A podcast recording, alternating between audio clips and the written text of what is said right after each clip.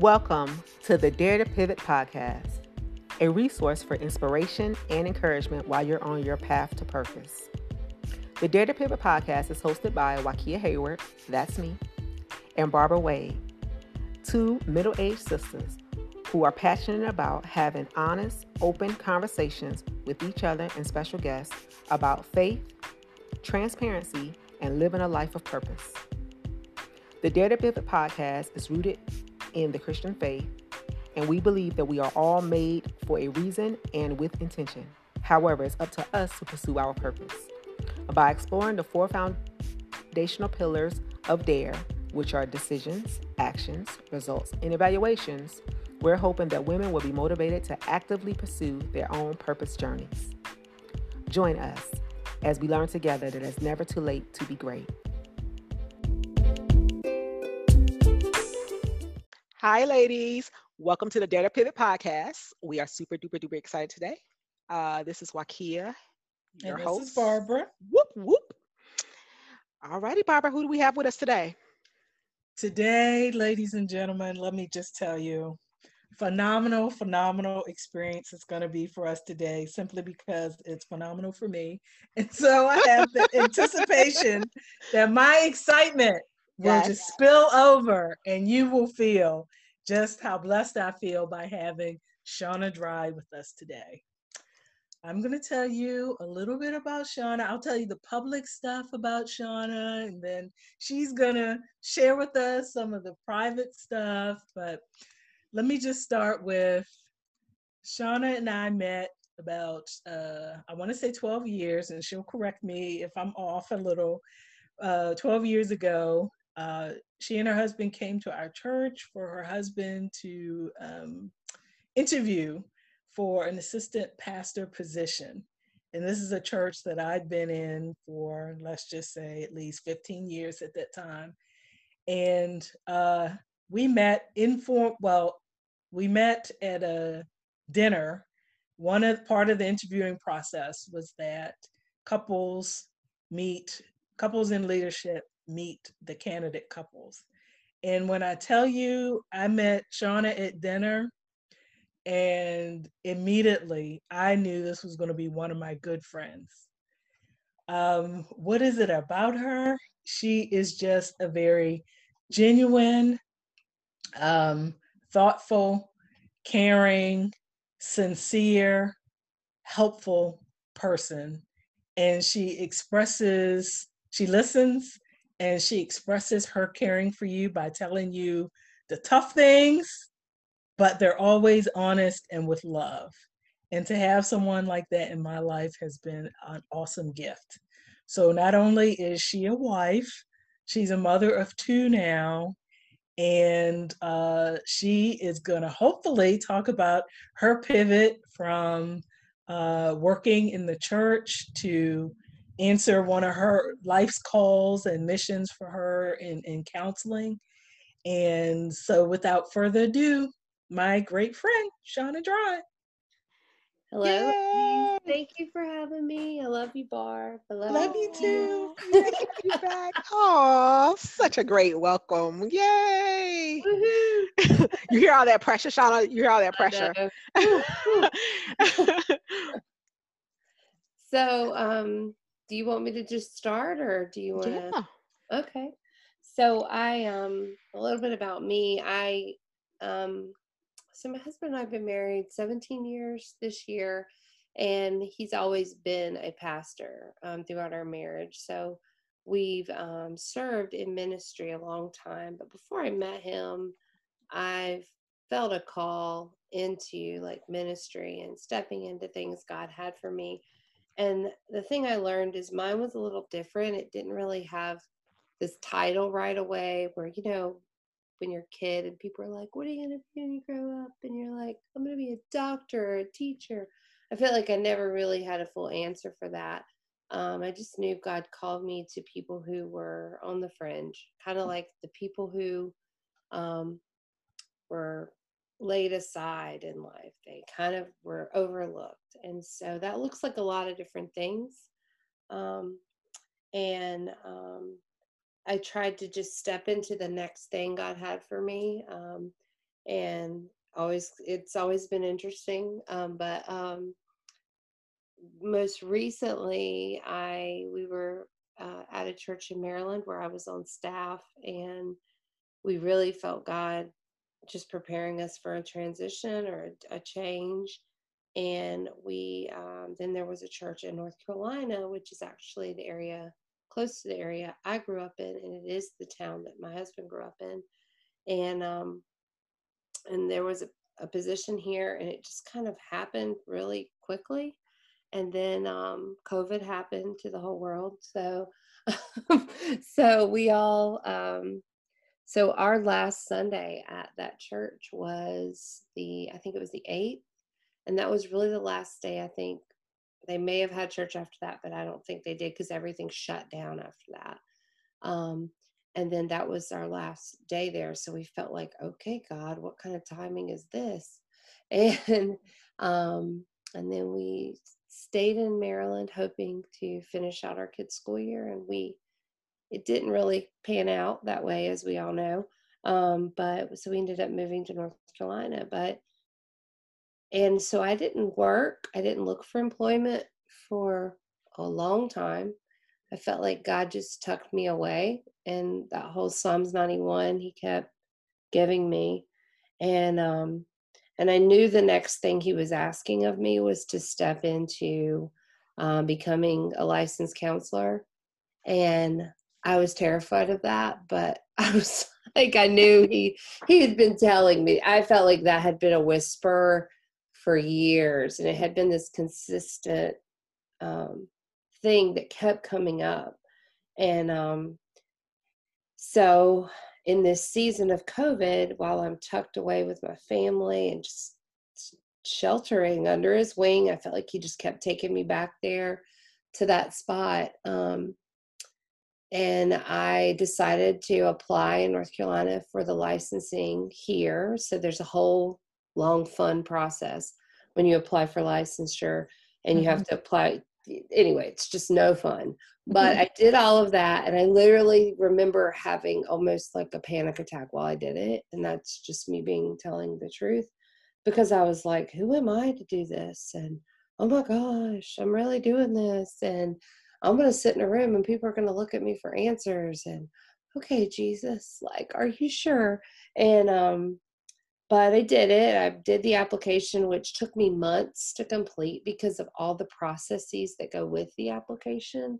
You have to take a test, you have to get all these random um, references from people I haven't talked to in years, but had to track them down. Anyway, it just took a long time. And I just continued to do it you know, chunk away at it. And then um, we moved to Mar- to North Carolina, and I felt like God was still like, no, not yet, not yet. And so I just kept waiting, started to get anxious because I'm like, what is, how are we going to pay for things? And then, um, but God kept saying, not yet, not yet. And I remember I talked to Barb many occasions about that pause of not yet and um, she had she was in agreement and praying for me that you know God was just going to open the right door at the right time, and um, mm-hmm. so I applied for a counseling agency here. I thought I have no idea that I'll ever get this job because I'm like ah here I am, um, you know I I have these experiences and they all bring me to this moment. Um, but this lady, I mean, there was just such alignment on the phone with her. We just had a mm-hmm. similar heart and um, so she brought me in for an interview and hired me right away. And I started taking clients in November. And I just knew it was like a green light. I was still anxious. I was mm-hmm. still unsure, but about me, but I wasn't unsure about God and the door. And um, so I just walked through it. And now I've been doing it for a few months. And um, and it feels like home in a way. It feels like he's I still desperately need his help every day, and I'm studying all the time, and I'm reading books, and I'm trying to learn all I can from my clients and the things that. But I've I feel like I'm stepping into it. It's just taking some time. So that's a whole lot. I don't know if you. that's phenomenal. That is a that is great. So like that's I'm, the pivot, I guess. if you want the pivot, that's the pivot. wow. Oh my goodness. I have so many questions, but go ahead, Barbara. Go ahead, give me questions. have so I'm not going to deny you your questions because I, I felt like I've lived some of this and it's been an awesome testimony to me about stepping out on faith to be able to see the different steps in the journey and to share with Shauna how she feels mm-hmm. as well as the action steps that aren't even, you know, what she fathomed she would have to do or need to do or you know somehow it just all came together in the timing it's just been a you know a, a, phenomenal journey that i'm you know feel privileged to to sharing with her. So shauna when you talked about being tucked away can you describe that a little bit more? Sounds like protection and something comfortable. You know what came to mind is this osprey nest mm. that this osprey builds every I want to say spring here in, in you know in where we live at the top of this light pole she builds this huge nest. And it becomes a thing the news come out and they show that she built her nest and all that stuff. But anyway and she sits on top of this nest in the spring. And so that's what came to my mind when you were talking about being tucked away. Can you describe mm. it? Yes yeah, so i um the when covid all the you know stuff happened where you know announcements of things closing and I remember going into Walmart and being like, "Oh my gosh, everybody's wearing gloves, and I don't have gloves, and I don't think I should be here." And um, anyway, it was just kind of this overwhelming, huge shift that happened. Um, I remember just un- uh, like going, "Okay, God, what is what do we do right now?" And I felt like we've been praying Psalms ninety one as a family. I think a lot of people have, um, mm-hmm. and just praying that over our family. And some of that is just like one past one verse says, "His huge arch outstretched arms protect you. Mm-hmm. Under them, mm-hmm. you're perfectly safe. His mm-hmm. arms fend off all harm." And so mm-hmm. I just felt like, okay, God, I'm just going to stay there. I'm going to stay close and let you guide my next steps because part part of the plan quote unquote plan we had was that we were going to finish that Sunday. We were going to go on a trip, fun trip. And then um, we were, he was going to start here and we were, the kids and I were going to stay in Maryland and be able to say our goodbyes. And so we had this plan. And then I was going to look for some remote work I could do from home and um, just temporarily. And I'm so grateful that that didn't happen that way. I'm not grateful for COVID. I'm not trying to like like I don't want people to be sick or any of that to mm-hmm. happen, but I just um I'm grateful for what for the pause because I would have mm-hmm. never created that space. Mm-hmm. But God created this little nook to like love on me. I spent time doing we I don't know, we did this vision board at the well um with I don't know if I should give context to that, but we did a vision board with Wakia and Barb at the well with the ladies. And part of my vision board was that I knew I was going to have a little more space after the time at the church. And I mm-hmm. was like, I'm going to do yoga and I'm going to do all these things, knowing that my tendency is not to slow down, but to speed up. But then mm-hmm. God's like, no, you're going to slow down. So I did. And so I felt like in that tucking away, so to speak, was just me staying close to Him mm-hmm. and waiting for the next move. And mm-hmm a lot of that time was really just just being close listening um i did do yoga i did do some things that were good for me I, I just went outside with my kids for hours and explored and i didn't worry about you know, I didn't have work. So I was like, I've never not worked. I since I was 15, I've worked. I don't know what to do with this. I feel mm-hmm. a bit of my self-worth. I didn't know how so God worked on that during that. Like, you know, your worth, you have worth as a human being, not mm-hmm. because of all the things you're doing. Mm-hmm. And um I'm sure I have a long way to go in understanding and fully accepting that kind of love for me. But it was the beginning of just like, well, here I am. You know, mm-hmm. he's working on all these little things. So I I honestly if I don't I think if I didn't have that space with him, that sacred space and time, it would have been easy for me to lose my way and go to the next thing. And then I'd feel kind of stuck because I'm kind of loyal. Like I'm like, I committed to this, I better do it. And I felt like because I didn't have that pressure, it was like, I mean, who's it's hard to find a job during COVID unless you're going to deliver food or groceries. So I was like, um, you know, I really was like, I'm not a nurse. Um, just think he's asking me to stay tucked away right now. So does that make sense? Yes, ma'am. Absolutely. So I have a question that sort of goes that sort of uh, goes back before that. So when you were still in Maryland and you knew that y'all was in a in, facing this big transition, and you said at that moment that you sort of knew that there was God had been calling you to go and do the counseling, and, and you know, it, I guess it had sort of been like a whisper that whole time, right? And so how how did you get up the courage to sort of move from the thing that you knew as like a comfort zone, like working in a church, being on church staff, doing those things that you you know you knew to going to now doing this whole different thing that you felt totally unqualified for. You see what i'm saying? Yeah. Yeah. So um what's funny about it is like i so before i worked at the church i had worked at the church at a church before years ago but then i had worked like state jobs so i had always had like the job with the benefits for our family mm-hmm. when we were having babies and all that. Mm-hmm. and so um so when i started working at the church, there was this huge step of faith that God had, you know, been pushing me to do. And that so that so the steps for me, I feel like I'm always a crock pot and never a pressure cooker. it's like super slow. And I feel like he's like, I see you over there. And I always say I'm a shallow to the deep end kind of girl. Mm-hmm. So like I always am like, okay, what is this about? And um I felt like um so what I, I guess we're to answer the question is like the steps of faith were slow, but incremental towards the goal. Because I had finished graduate school eight years before. Wow. And um, I had applied. So the whole story is I did a master's of education at Loyola, where Barb also went, and um, and I loved, loved, loved it. And then I I did it in school counseling, and I applied for every school counseling job I could find and went on a felt like a hundred interviews never got the job for like four years. And so i was like okay god um, i think that's a closed door. Tried to break that one down. And then i discovered that really probably wasn't the right fit for me because i would have been stuck in it. I would have just stayed with it because of the benefits and all of that.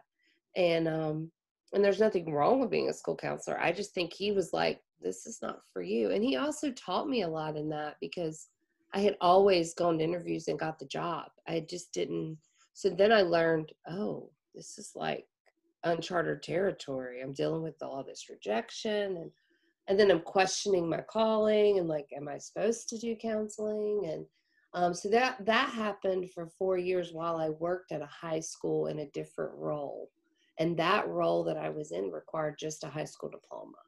Wow. So that was super like uh, humbling. But, so I think he was like constantly like patient with me in this process. But um, at the end of that four years, when I stepped into the church world and worked, um, I felt like I got more courage and I started to see myself in a different light. And um, we, and also Nathan is my husband, who is also the pastor he sent us through a lot of work i mean a lot of books that were a lot of self work so a lot of introspective work we did as a staff and it grew me a lot. And um, because i mean i had to deal with myself over and over again and let god heal things and give me courage. So i think there was just this incremental process. And um, so i think I knew I have always known I've known counseling for a long time, but what that actually would look like, I didn't know. And the idea of putting myself out there as like a counselor, like I was like school felt safer, mm-hmm. but this felt like, I gotta like I had to write a bio the other day about myself. I'm like, I don't know what you want to know about me. like, so I wrote it and was like, I hope this is what you want to know but she's like, stop it. And so I was like, I'm just telling you, I've never written a bio about myself. So it's just stuff like that that I'm like, I'm I'm learning. Honestly, I'm seeing God how He values me through the mm, process. That's beautiful. So yeah, I, that was a long answer. that was a great answer.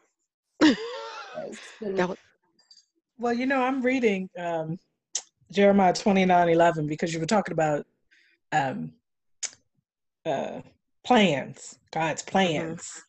And this is the message version, which is just, um, I think it, it speaks exactly to what you're talking about. Um, I know what I'm doing. I have it all planned out plans to take care of you, not abandon you, plans to give you the future you hope for.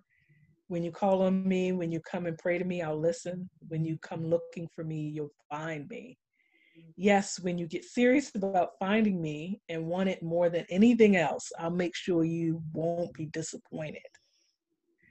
And this sounds like to me a culmination of all those experiences you've had employment wise leading up to where you are now. Mm-hmm. And I'm like, wow, that's phenomenal. and I'm excited to see it come to pass. I, I definitely think too, I think just to piggyback on that, when you said that, when you said, um, you said, when you get serious about finding me. right? And i can just mm-hmm. see how and all and all that pursuing like you know going to school first and then looking for all the jobs and then taking this job and doing this. Mm-hmm. and it's just like i was like Mm-mm, not yet. You're right. not quite serious yet. Right. but then once you start doing all that self work you know like right. you saying like all the you know dealing with all your stuff and all your junk and all your gunk then after that god was like okay now you're ready. And then you found a job in the middle of covid. You know what i'm saying? Right. It's true And then I think taking that time, that space you were talking about, right when the world shut down yeah. for self um, self activities, spending, you know, fun times because we we talked about having fun and not recognizing what that should look like. Mm-hmm. What that looks like during daylight, you know, we are used mm-hmm. to working and squeezing everything in after school, after activities, after work, but to have that time during daytime, you yeah. know, you see your kids in a whole different light. um, yeah. You, you see that you do have more time and energy. So to actually take advantage of that time to to do the yoga, to do the reading, um, that was all part of the plan, mm-hmm. in my mm-hmm. opinion, for you to have that space, and then you took advantage of it uh, when the time presented itself even though you probably doubted and felt a little guilty about doing, and I'm doing air quotes, nothing. Because you weren't work, you weren't working, right? We talked about that, finding our value in some type of work or ministry. And so if we're not doing that, we feel like we're doing nothing. Mm-hmm. But that was um giving you a respite to re-energize and to uh just feel good about yourself, probably letting your body heal and rejuvenate itself to get ready for what he had planned. And so you paying attention to that, I think, was uh, just part of the. So he gave you the space, gave you direction, and you took advantage of it. And so now you can uh, get the reward from mm-hmm. entering into this new season, um, you know, 100% ready. Yeah. And so I believe that's why it came because you were 100% ready. You did all the things he asked you to do to be prepared for this time. And so that's phenomenal. Yeah. Yeah, I think um, he he's so patient. I feel like with me, but I'm like I um I've always been a doer, so I think that the stopping to be and to mm-hmm. allowing to allow him to love me while I'm just being was mm-hmm. such a is a change of pace mm-hmm. for me. Um, even though I know he's always been loving me for you know just because of who he is. Mm-hmm. Um, but to actually stop and just soak that in is just different than the constant going and doing and the you know the the staying i felt like i was staying close to him but i wasn't soaking it in just mm. sitting in like gosh, he just loves me. He just wants me to.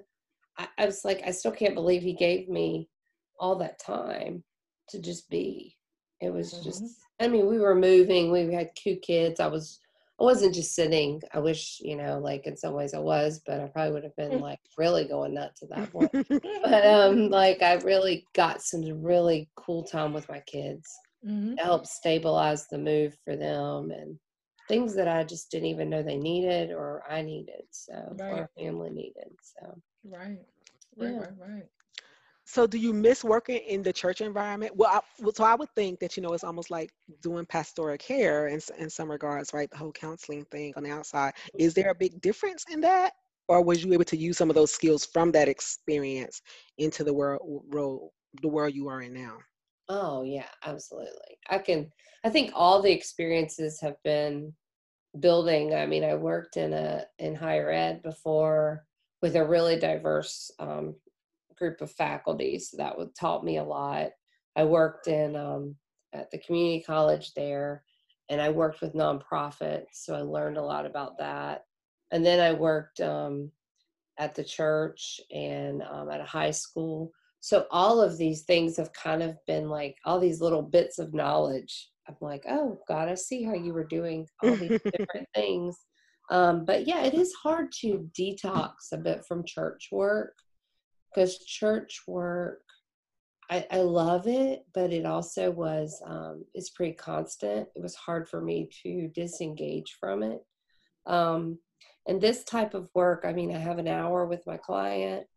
I do think I do pray for them beforehand, and I do, um, you know, talk to God about how to what do we do next here, you know, and that sort of thing. But I don't, I don't carry it. Um, there have been a couple that I feel like I'm carrying a bit that I'm having to go remind myself to give it to God. But I do feel like the boundaries currently that tried to set up some boundaries in the front end um, that I normally am not as quick to set up but I set them up on the front end that way. Hopefully, I can do the marathon instead of the sprint. So, um, but I do I do miss church work. I mean, my husband's a pastor here, so I'm still somewhat involved, but I'm trying to be really intentional about what I decide to do and what I don't. Um, so, I hope did that answer it? It did. It did. I was, it it just it just made me think about how you know to um I like how you said it was so church work is more constant. Like you know it is more it's it's more constant. So with this with your counseling job, you sort of can have the flexibility to sort of turn it off. At least try to Yeah. turn it off. Yeah. off. Yeah, I feel like I am. And I also I feel like that's been the ba- like I I'm working and the the other piece that's really cool about how God answered this prayer was like about what the next step was is that this job no, honey, sorry. Sorry, my kids were coming. Um, but the cool thing about how God answered the prayer is that this job, um, and Barb, I, I know many times would encourage me to just keep praying, keep waiting. And um, this job allows me to work when my kids are at school. So I pick them up. Um, my husband takes them, and I pick them up every day. Um, I'll, and the only day I'm there longer is Thursday, and um, and that's it. And then on Tuesdays I get out early enough where I can go to lunch with someone if I want, um, like someone from the church, and that's what I've been trying to use that time for. I still have a little bit of time on the other days to run an errand or two before I pick up my kids. So it's been great. Um, and I'm not looking to add any more hours. And so um, I think this is what I can manage right now. Um, Mhm. we're starting out. So there's been some boundaries on the front end that, uh, and because of those boundaries, I was able to take a job that met all the things I was praying for. Um, that I could be with my kids and that I Mhm. could be, you know, because a lot of I was like, probably not many people go to counseling during the day. And then she was like, no, if that's the hours you want to work, there are people that will come here. I was like, uh, okay, well, that's what I want to work. So, Wow. so it's been really cool. And yeah. And then some people are like, you won't make any money for a while. And I'm like, okay, well, and it's been it's been exactly what we've needed. Um, like I'm making exactly what we needed. So I felt like, okay, God, you knew, you knew what um what we needed. So so that's been super. I'm glad I waited. So didn't rush it. So I think that's so great just to see how faithful God is, right, in that mm. moment. Because he knew, like he knew, like he was like, you know, everybody was saying what this, that, and the third, but God knew. He was like, no, I'm gonna give you exactly what you need. Don't worry about that. Exactly. Yeah. So, yeah. so how does this this um, I don't want to say ending, but this phase of your faith faith journey inspire you to pray for your next thing or have you even gotten to that? Are you are you um, resting in the season you have now or are you at a have you gotten to a reflective point of god has has shown up you know this past year in ways i couldn't even um, fathom i'm going to now attempt to apply this same type of faith to x have you have you gotten to that place, or are you um, just staying current in the moment? Well, I think there's a little bit of dreaming that we do. So we started doing something. Um, we're trying to be very intentional here. Um, as we start out, um, we're doing an emotionally healthy spirituality class with um, people from the church who wanted to opt into it and it's on Wednesday nights, and it's um it's it's a book by Pete Scazzero. It's a whole anyway, it's awesome. But bottom line is it integrates um, basically faith and how um, the counseling world, psychology, how they're integrated, and how we need both. And you can't be emotionally healed uh, if you're not. If you're, I'm sorry. Let me say it a different way um, your spiritual life and your emotional life they intersect and so you can't be be like well i'm spiritually healed but i'm not emotionally healed mm. they both are so connected that in order to be healed we have to be emotionally healed as well and mm. so it takes people on a journey with the bible and what god has to say about that and how we just keep stay close to him so he can do the healing work and he can teach us. And so it's been great because it's his all of Pete Scazzero's stuff is about slowing down to reconnect. And so mm-hmm. that's what we're just starting out with as, as a church and um, with this group of people that have opted in. And Nathan and I both felt an alignment with that and an alignment with what God's been doing in us. So even when we go to teach it, we're like, we've we've been dissecting this stuff for four years like you know it's like in us it's like in our dna at this point and we're not perfect at it but like we are really we've digested it so it's been really cool to see wow god you can even use the things that we felt like were super hard and so challenging to walk through emotionally and now you're you're actually using those things to help other people who are starting that journey with god and mm-hmm. um, so i think we we kind of have dreamed about what else that could look like because i think we both have a passion for um, people that are far away from god or people who have been in ministry and burned out mm-hmm. because we know that there's a lot of stigma with that and burnout usually ends up looking like something that people didn't intend to land at they didn't intend to land in an affair or you know this other there's a little there's a lot of bad coping that's gone on for a long time um, so like a way to help people journey through that so we've been praying about what god what would that look like to help people who um, either reconstruct their fate um, and i don't know that's a little further down the road for us but we are passionate about that and we are passionate about the loss. One of the things I love about the place I'm working is it's, I know this sounds bad, but it's not a Christian counseling center. So, like, what I love about that is that people are far away from God.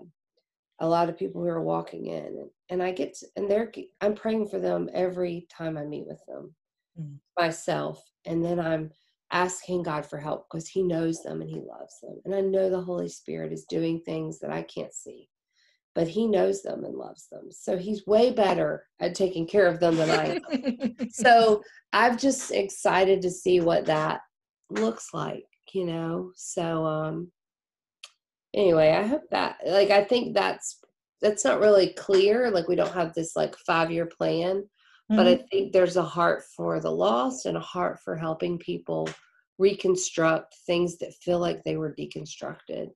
Like mm-hmm. your faith sometimes gets deconstructed because you had a crisis and you don't mm-hmm. know how to reconstruct it. Mm-hmm. People walk away from God. And um, we don't want that. And we see right. that a lot with people in ministry. They, it re, you know, they, it's hard to reconstruct. And um, so, anyway. Well, have you had that revelatory moment yet? Because you spoke about this being a non Christian counseling center, mm-hmm. your first your first counseling job, but then you also in your introduction talked about you recognized early that part of your purpose was you know reaching those that um, either don't know God or you know were separated from God, and so you've come full circle in this profession. Um, have you had that revelatory moment yet? So, um, what's interesting is right now I'm counseling. this is the age range: a five-year-old and a seventy-year-old. So mm-hmm. um, there's, there's a large age range right now, and so the way we've kind of operated and the way I'm allowed to operate there is if someone brings up their faith and they mm-hmm. want to use it in the counseling session, we can. Mm-hmm. So I have a couple clients who have done that. Um, but the ones that I get a little more like, I'm excited about that. Don't get me wrong. I'm excited because it's like it's fun. It's like, oh, okay, good. Let's talk about that. And um, and I've seen God do some really like one client I have just such a bonding we've had over the word, over what God's doing in her life, and um, it's been a it's been a really cool bonding. So the bonding that I've experienced with the one client has been very cool, and I've seen God really do that. And then um, there's a client I have who's um, really young and dealing with a lot of grief, and I mean, really, really resistant. A lot of behavior stuff in the beginning, and man, this this child has turned 180, and it's like this completely there's like he's been able to talk about grief and um, what he's experienced with the loss of his father and just like we've done a book i mean it's just been like really amazing and i just have to know i have to believe that's the holy spirit because mm-hmm. he um you know he does the heart work best so i i feel like all of this work is a lot of heart work and a lot of head work and so um, I just I'm believing that he's he's going before me and he's um, you know giving me what I need. There are days when I reflect back and go, okay, well let's do that differently. But um, overall, I feel just at peace that he's he's there and um, working. So. Well, that sounds phenomenal to have your your work, your literal work, something's providing you income that's also incorporates your passion Mm-hmm. And you can, on a daily basis, feel like God is helping you do the job. You know, because for me, that that's I'm imagining that's the feeling of knowing that you're doing God's work when you have to depend on Him on a oh, daily basis yeah. to get the job done. You know, it's not yeah. just a special project. It's not just a ministry. There's nothing wrong with those. Mm-hmm. Um, yeah. But I know I haven't had that professional experience mm. where, you know, God, I feel God is there with me to help me use what He has given me, but I know He's there mm. producing the results, you know? Yeah. So uh, that, that just must be a, a, an awesome feeling. Yeah. I feel, I, I, I think I was, I was, um, there's days when I'm like, you know, there's days we all have when we're like, uh, but overall, I would say most days I leave and I just go, wow, I don't even know how I get to do this. Like, kind of like a little bit of um, like, this should be, I mean, it is hard work. Like, I think that's the thing about um, therapy that, you know, may go unnoticed is the amount of work a therapist puts into even seeing their client. Like when my clients are reading a book, I, am reading the book because I'm wanting to know what they're processing.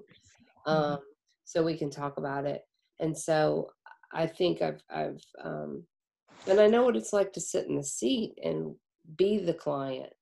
And there's a lot of um, I think God taught me a lot through that too, so that I can I know how vulnerable it has to feel and all of those things when you first walk in and how awkward it is and you're like, what am I supposed to talk about? And then somehow you feel the whole time and you're like, can I have more? You know, because you just want to tell them, you just want to get all that stuff out. So, um, yeah, it feels awesome. like a privilege. So, wonderful. I, I, I, do have one question. I think, how do mm-hmm. you deal with when people, especially, you know, in, in a church environment, right? So, most time, most Christians are not really thinking about going to therapy because they're like, well, no, I can just pray about it and take it to God. Yeah. Right. So, truth. So, what is your answer for that? Like, when people talk, like, when you hear, um, saints or whatever say christians say that this is what they should do or this is uh, you know i don't really believe in therapy i'm going to just take it to god. And then as you being a one pastor's wife so you understand that role and then you know you understand what that looks like and then you're also a therapist. So how does that play out? Like what do you say? So i'm learning how that plays out. Um, i think um, i kind of well what i've actually said and i actually said it to someone today i said the more i learn from and i mean in the, the you know in the experiences i've had the more i learn about psychology and even if you look at research um, that people have done it confirms what the word of god says. Mm. so i don't see them in conflict. I see them in unity.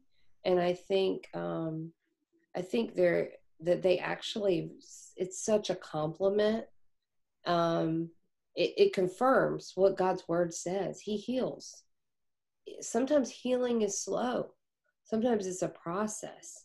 He is our counselor. Like, it's like so many confessing our sins brings healing to the body. Yes, that's what your counselor would say. That's what your AA sponsor would tell you. Mm-hmm. It's like the, they confirm over and over the word of God. And some of the work that, like, of Pete Scazzero, and then like Henry Cloud.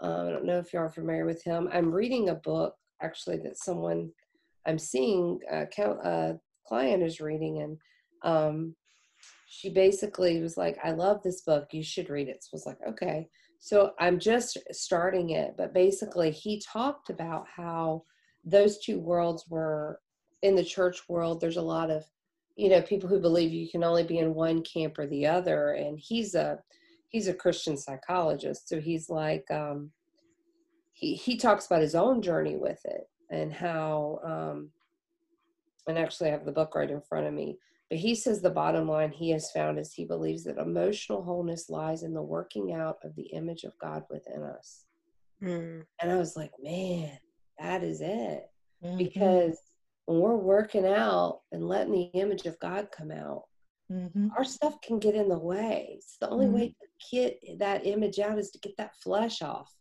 And um and I think that brings a lot of people into therapy because our yeah yeah, so, yeah that's why yes. we're there that's why we're yes. there that's yep. why we're there and yep. um because it's our flesh is overgrown and it's become so fed and you know we we're trying to get it off or there's wounds that need healing and there's things that are holding us back from all the things god has for us. Mm-hmm. um, but he went on his own journey with that and he said over the years god graciously just answered that prayer he had of why are these worlds in conflict?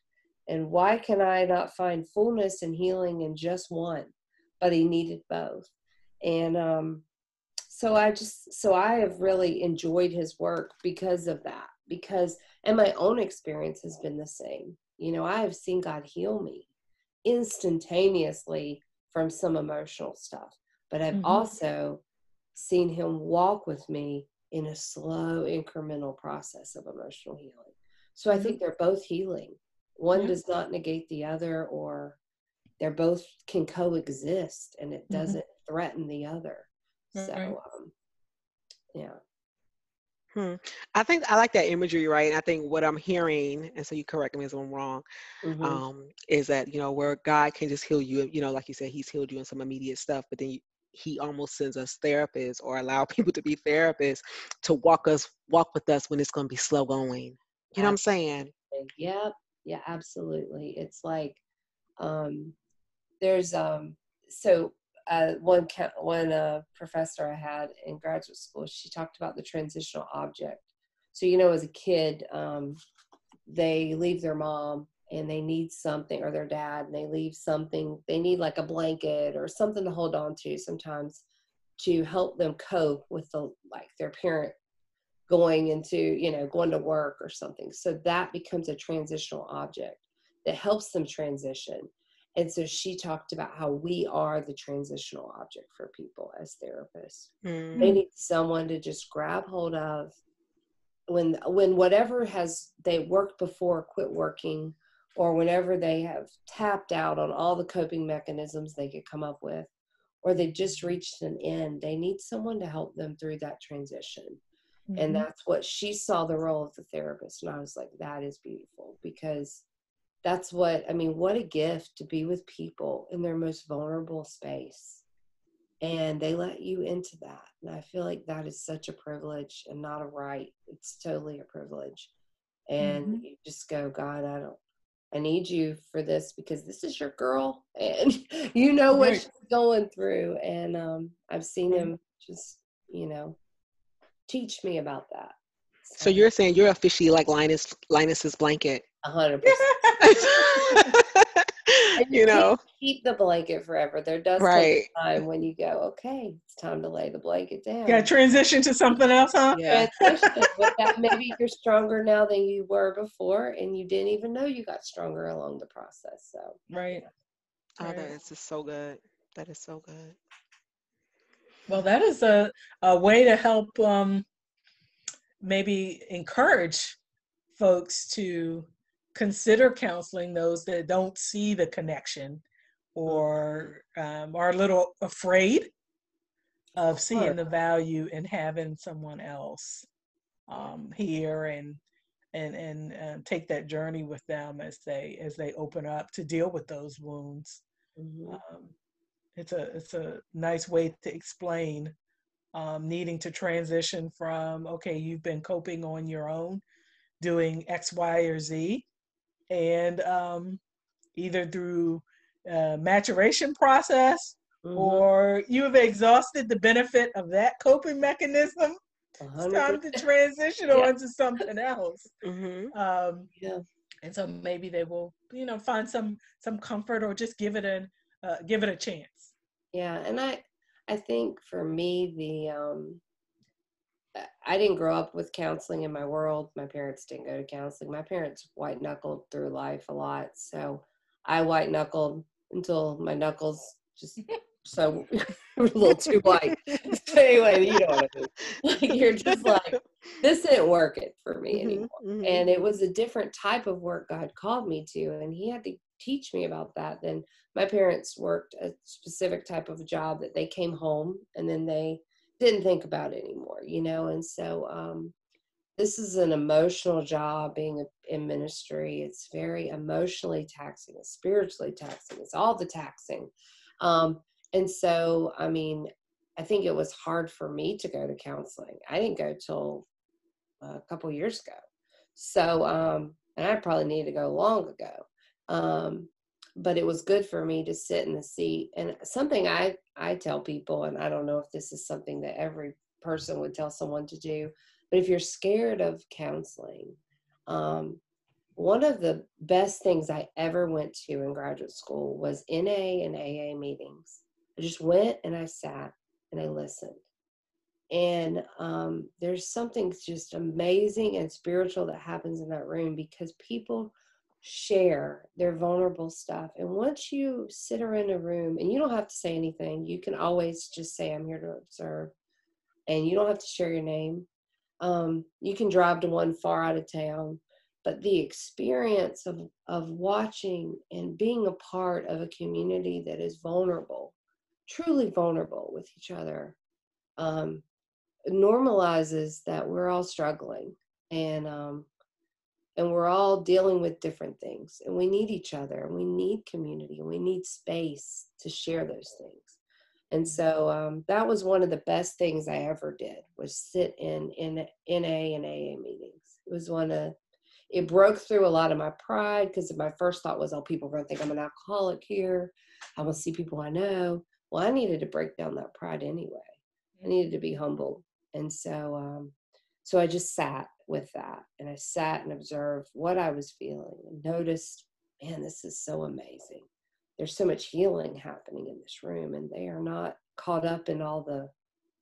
I, I think sometimes in church we can miss this kind of treasure mm-hmm. uh, because we're more concerned, not all, but in a lot of places of worship, we've kind of, I think we can miss it because we think we're more concerned about the polished product of like we look like we have it all together instead of the vulnerable of oh god i need this community of faith to surround me. I'm truly struggling. And so mm-hmm. um anyway it's so, my on that my, my both my parents are, are recovering addicts and one of the things that i remember my mom um, used to tell me because i obviously you know when she my mom got clean you know just helping her go through her, her 12 steps right and, mm-hmm. and and everything and i remember there's a saying that i guess they say in, in a which is you can't save your face and your tail too. Mm-hmm. so you have to make a decision. You know what i'm saying? Like you can't you can't save both of them you're right. So right, right. You know, so you can't save your tail, your face and your tail too. So you have to make a decision what you're going to do. And my mom, um, her drug, her drug of choice was was crack, and she would say stuff like, you know, sometimes you have to have a pride of a crackhead, and a crackhead don't have any pride. Like they gonna do what they need to do, and that's where you got to be. If you want to mm-hmm. get out of that, and you want to be better, and you want to get better, you have to literally just give it all you got, like everything. Mm, and I love that that um you know just watching my mom or experiencing it with my mother um to go through those steps like um it is such a like you right that's the first time I've ever seen the true art of being vulnerable because you have to be there. You know what I'm saying? Or I don't remember what step it is but I know it's one step where they have to go and apologize. Mm-hmm. extremely humbling. Yeah. Yeah extremely humbling mm. um yeah so it's, it's it's really some really really really um good stuff and hard stuff though let's be clear yeah, it's mm. hard stuff because you you go to make amends and people are not i mean there's sometimes some things are very very very challenging to for someone to forgive and then if even forgiveness is available how to even move forward in that relationship may not be possible so it's so challenging for them to be that vulnerable. I think it's I have so much to learn from people who have been in recovery. I feel like they they teach me a lot. Yes. Yeah. Absolutely. So I think it is so wonderful to have um, people like you who will decide to who who decide to walk alongside mm-hmm. anybody who's in the middle of struggle. Right right? Because you decide you are doing that consciously. Like you're saying, this is what I am choosing to do. When the rest of the world is thinking about fun and how can I have fun? How can I have fun? You're like, mm, no, what I do is not fun. you know what I'm saying? you making me think. i mean, it's rewarding. I'm not saying it's not rewarding, but when the, when the rest of the world is thinking, wow, what can I do to have fun? I want to have a job that I have fun doing it and, it's, and it pays me well. You're you pretty much told us in this whole conversation conversation. It doesn't pay as great and it's not fun. So there's that. you know what I'm saying?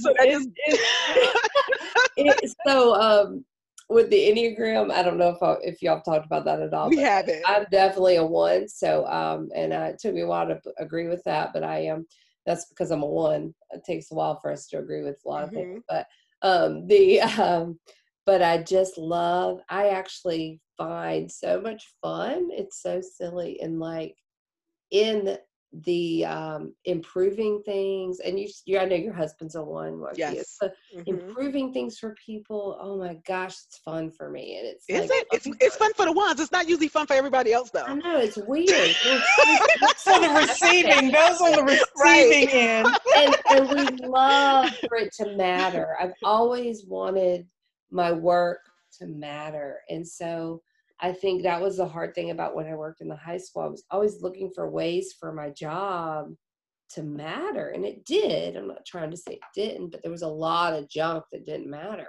and um i just wanted it to matter and and i um anyways i think that's part of my it's a weird bend to be a one because we are we find fun in weird ways true listen i think that's every enneagram number right whenever you go yeah. to any enneagram well, type all, all of us have the things that we think are fun yeah. And no one else does. That's true. You're right. You're right.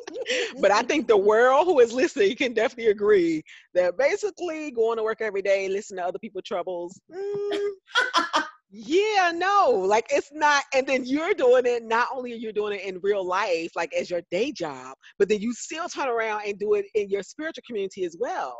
You know what I'm saying? So it yeah. is just a when I tell you that your shoulders are so extremely broad and strong, child. Mm. Now, while you may not think so, no. but literally it was like as you were talking, as all you was talking through all those moments of all the different things you've done, I can literally hear like when David went to go fight Goliath and and he was like, I fought the lion, I fought the bear. You know what I'm saying? Like you was being prepared for all of that, doing all that time yeah. in all those seasons. So now that you're here, when everybody else is trying to tell you to put on all this stuff, you get you some stones and you knocking people down with stones. You see what I'm saying? I mean, I, like I, like I mean, it's just like that's just how that looks to me, mm-hmm. you know, and and it's so wonderful, and um, I'm sure you know people like me are so happy that you're deciding to stand in that gap and mm-hmm. decide to be that blanket for people because um you know it's needed like we all yes. need it every now and then again every now and again, whether we realize we need it or not, mm-hmm. we all need it. Like I remember when I first went to counseling, I think I went to I went to counseling when I finally decided to go to counseling and really pay attention to what I was doing, because at first it was just a joke. But when I really decided to go and really pay attention to what I was doing, it was really because it was like something in me that was wrestling, something that was, like you said, the flesh part of me that was living best life. And then that spiritual part of me saying something is not quite right. And I just couldn't seem to get the both to match. You know what I'm saying? Yeah. And the counselor is the person who sort of comes in and can gently correct and say, huh, so why is that why, why is that there? You know what i'm saying? Yeah. like why are you living in that space and why is it okay? And you've just you know i had gotten so used to just being a certain way thinking it's just the right way to be where in truth the god in me is saying but it doesn't have to be that way. Mm. absolutely. I agree. It doesn't. And i think sometimes um we end up places we never meant to be because we you know we're dealing with trauma or pain in ways we we didn't mean to deal with them so um i think sometimes just somebody else saying hey there's a different way yes like oh is there i didn't know that because no one taught you know may right. have it may have been modeled it may not have been seen it may not right. have been nurtured i think mm-hmm. that nurturing piece is so it gets missed sometimes and um in kids so I think Truth. They had to grow up fast. And when you grow up fast, you don't get some of those opportunities to pause and even have it feel like you have a choice. So Mm-hmm. Exactly. And if you grew up, like you said, you said your, your parents grew up white knuckling it the whole time. If that's yeah. the way your parents grew up, and if that's the way you seen your aunties and everything doing it, your uncles doing it, your cousins grew up, they were still white knuckling oh, it. Why would you okay. think there was anything else to do but white right. knuckle? Like that's right. how it works. You see what I'm saying? Yeah. That's the norm. That's the norm. It's weak to say you need something or you can't do something. Yes. Weakness. So I struggled to ever say that. And then I, you know, I definitely had to honor that. And I'm still having to honor, continually work at honoring that. So, like, I love what I'm doing, but it is taxing. Like, today was a heavy day and I felt heavy. But something I learned in ministry, and I'm learning all the time, I have to remind myself of it, is I used to pray with people at the altar before COVID. And now we don't pray at the altar very much with mm-hmm. people mm-hmm. because of that. But um, that will change. But um, and some people would just bring you something so heavy, and I used mm-hmm. to carry it, mm-hmm. and I would mm-hmm. go, God, how can I help? What can I do? And then I felt like the Holy Spirit just gently said to me, "That's my part." Mm. So what I learned to pray, and I'm still learning to pray and remind myself that I am not Jesus, and He has a part, and I have a part, and this person and maybe i have a part sometimes i don't even have a part but to pray for this person maybe that's all the part i have is to have faith with them in this moment and partner with their faith but sometimes it's not mine to carry or to even do anything with. So I used to pray a lot with people God, show me my part, show me their part, and God, you do your part. Like, because He is so much better at doing His part. We we try to do our part, His part, everybody's part, and it's so messed up when we do that. So He's always He's been teaching me how to right size. Shauna, what is your part? Maybe your part is just to pray with them and to love them in this moment. That may be the only moment I'm asking of you. But when they leave, let me handle the rest. And so Mhm. it helped me because I was just carrying it, carrying it, carrying it. And I'm like, why am I carrying all this? like, it's not mine. You know, it's like carrying people's luggage for them. And then you just keep getting more and you're like, okay, I had some luggage somewhere. I don't know where it is. And then you angry because you gotta carrying throw everybody it else's stuff. yeah. Yes. Yeah. Well, Miss Shauna Dry, Oh, it has been a blessing Mm. To have you share with us this evening. Um, Yes. I'm just uh, I, I I received more than I felt like I gave. You and I both, I thank ma'am. you. I thank you for having your an, an open heart and an open mind to um, just using your experience to benefit uh, the life of someone else. But that sounds like that's your life. That's that's your life work anyway. So I thank you for for doing that in this setting, um, as as you do um, every day in, in in your vocation. So I'm I'm thankful for you, and I'm thankful for this time. Mm. Yes. Thank I you so much.